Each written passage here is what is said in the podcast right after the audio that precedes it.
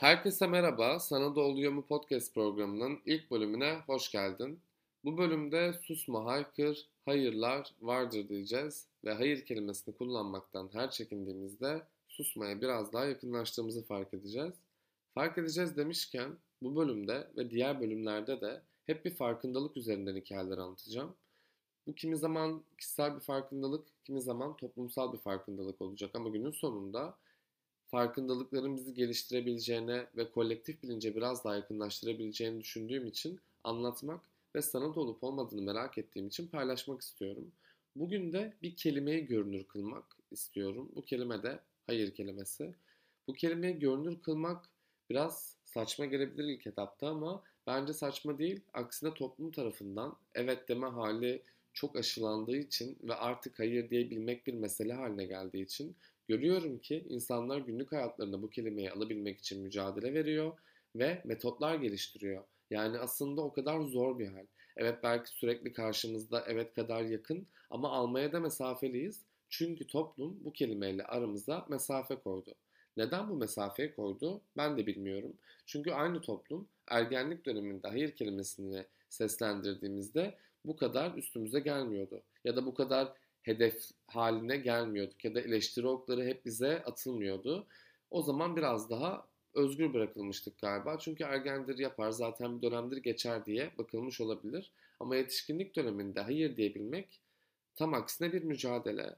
İşte işinden olmamak için olan bir mücadele olabilir, ilişkinden olmamak için olan bir mücadele olabilir, arkadaşlığın bitmesin diye bir mücadele olabilir. Çünkü evet demeye alıştırıldığımız için insanlara birdenbire hayır deyince diyorlar ki ne oluyor şu anda? Yani sen sürekli iyiydin, hep her şeye evet diyordun. Bir anda ne oldu, ne değişti diyorlar. Halbuki orada değişen şey sensin. Çünkü sen artık başkasının hikayesine kaymış oluyorsun. O gün kimleysen, hangi işteysen, kiminle vakit geçiriyorsan onun hayatına adapte olmaya başlıyorsun. Çünkü sürekli evet'i kullanıyorsun. E tabii ki karşındaki insanlar da sen sürekli evet deyince ve birden hayır deyince diyorlar ki yani bir duralım. Çünkü burada bir mesele var. Ben senin bu yönünü hiç bilmiyordum ve şu anda ben artık bunu sonlandırmak ya da işte bu işteyse bitirmek gibi bir noktaya getiriyor.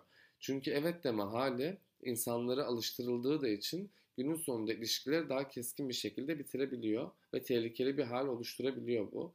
Yani ilk başta böyle yalnız kalmayalım, toplum tarafından kabul görelim, biz de onlar gibi evet diyelim dediğimiz hal günün sonunda bizim kişiliğimizi kaybetmemize sebep olduğu için daha tehlikeli bir hal olabiliyor.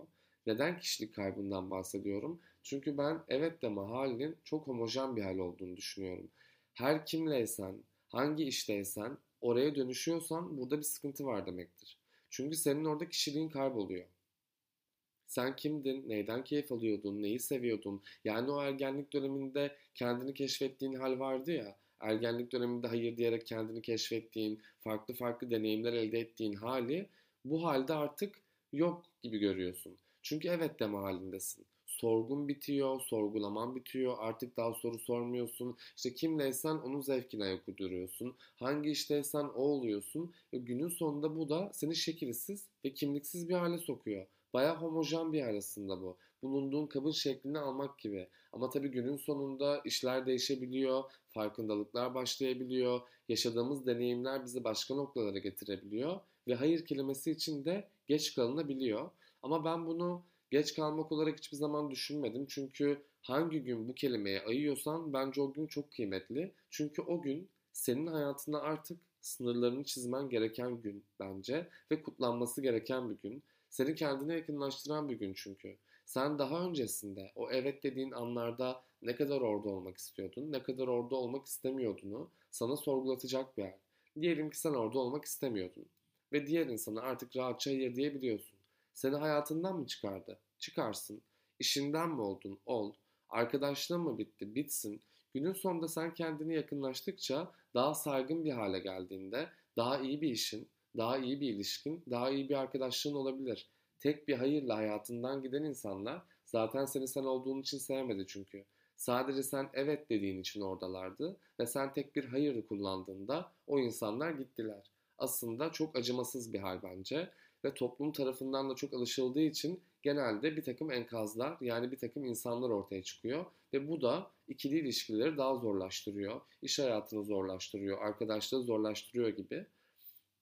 Tüm bunların sonunda ben bu hali bir takım şeylere benzetiyorum günlük hayatlarımızda. Örnek vermem gerekirse en basitinden ben yağmurlu havada şemsiye kullanmaktan gerçekten çok kaçınırım. Çünkü kaldırımda yürümek bir mesele haline gelir. Çünkü insanlar şemsiye kullanmayı bence bilmiyorlar ya da birbirinin alanlarına hiç saygılı değiller ve orası bir kaosa dönüşüyor. Ve sen de o kaosun içerisinde ıslanmayı göze alıp şemsiye açmıyorsun.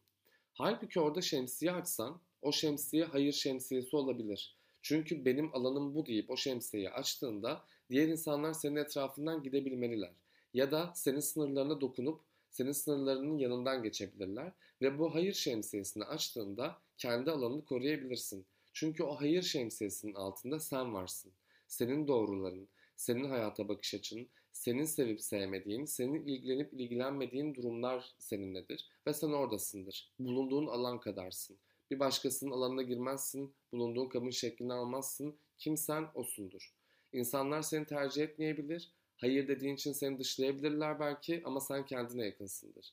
Ve günün sonunda tıpkı hayvanlar gibi, kedi gibi, köpek gibi onlar da kendi alanlarını işaretledikleri için bıraktıkları kokularla ya da o e, tırmaladıkları şeylerle, toprakla kendi alanlarını alanlarını belirledikleri için onlar gibi sen de hayır şemsiyesini açtığında kendi alanını korumuş oluyorsun.